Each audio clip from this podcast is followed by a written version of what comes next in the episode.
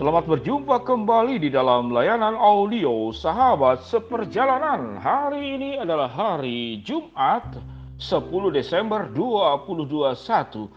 Tema renungan dan saat teduh kita dengan judul Keadilan Allah untuk Semua.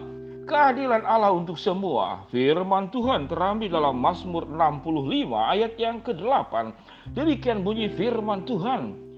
Dan perbuatan-perbuatan yang dahsyat dan dengan keadilan Engkau menjawab kami. Ya Allah yang menyelamatkan kami. Engkau yang menjadi kepercayaan segala ujung bumi dan pulau-pulau yang jauh. Mari kita berdoa.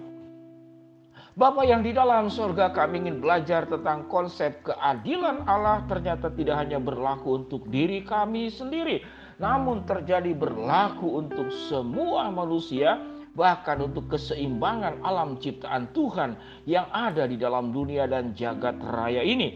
Di dalam nama Tuhan Yesus kami berdoa. Amin.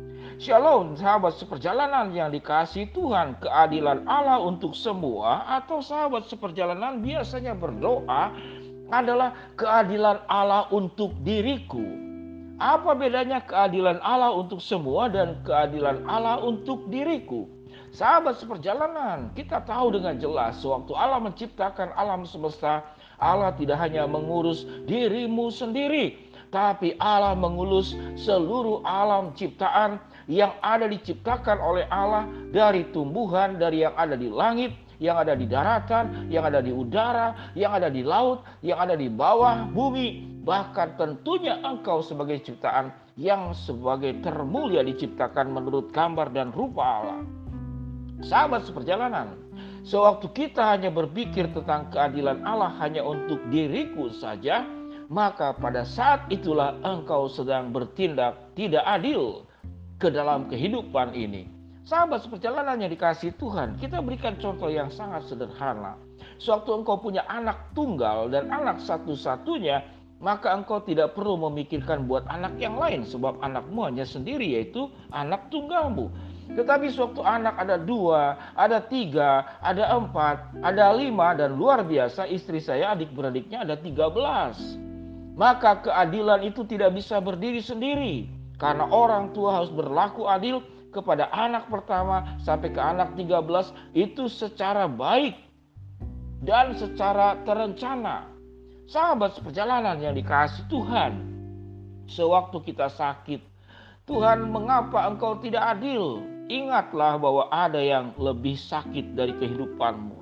Sewaktu engkau terpuruk, ingatlah ada orang yang hidupnya jauh lebih buruk daripada dirimu. Sewaktu engkau merasa tersakiti dan hidup dalam kepahitan, ingatlah ada orang yang jauh lebih sakit hidupnya dan lebih pahit hidupnya daripada dirimu sendiri. Sebut saja di dalam dunia ini, Ayub adalah pribadi yang paling menderita, dan kita boleh katakan menyebutkan Ayub sebagai orang yang tidak menerima keadilan yang tertinggi di muka bumi ini.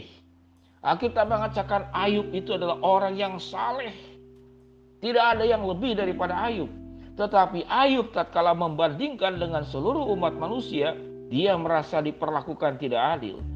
Tetapi Ayub tatkala membandingkan dengan Yesus yang berkorban, yang menderita secara manusiawi, secara duniawi, tidak ada hal yang baik yang diterima oleh Yesus. Hidupnya pendek umur, dari terlahir terancam dibunuh, bahkan sampai kemudian hidupnya pun memang dibunuh di kayu salib. Di mana letak keadilan kalau semata-mata berbicara tentang keadilan?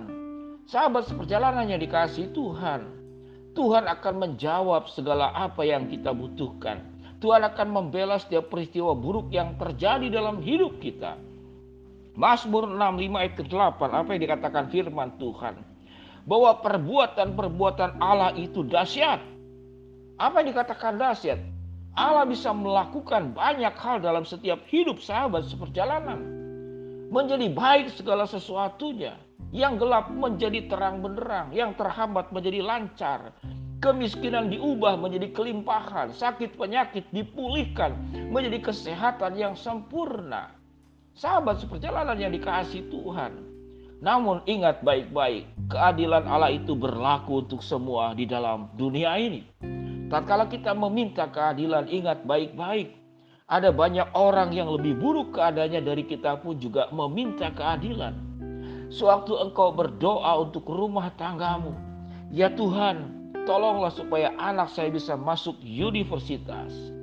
Engkau pernah tidak peduli bahwa ada orang yang dekat keluarga dari tetangga-tetanggamu, jangankan untuk kuliah, ya Tuhan, kalau hari ini bisa makan, besok satu minggu saja kami dapat makan, kami tidak bisa sekolah, tapi kami dapat pekerjaan, kami dapat makan, maka kami akan bersyukur. Tetangga kita tidak berpikir tentang bagaimana melanjutkan studi ke universitas. Dia sedang berjuang untuk masalah yang sangat pokok, yaitu makanan. Tatkala kita melihat hal tersebut, maka sewaktu kita tidak terlalu cepat meminta keadilan kepada Allah. Ada orang-orang yang hidupnya jauh sebetulnya dikategorikan hidup ini tidak adil buat orang-orang yang lebih bawah dari kita. Sahabat seperjalanan, dengan kita dibukakan mata rohani kita, bahwa selain kita menuntut hal-hal yang baik dalam kehidupan kita, ingatlah ada orang-orang lain juga yang lebih buruk dari keadaannya, dari hidup kita, meminta tentang hal-hal yang baik dalam hidupnya. Hal-hal baik itu bisa makanan, bisa kesehatan, bisa pendidikan, bisa masa depan. Namun ingat baik-baik bahwa Allah itu sedang berlaku adil. Tidak hanya untuk dirimu, tapi untuk semua orang. Apa yang Alkitab katakan? Allah itu adil untuk orang-orang yang berseru meminta keselamatan. Dan engkau adalah yang menjadi kepercayaan segala ujung bumi, bahkan untuk pulau-pulau yang paling jauh.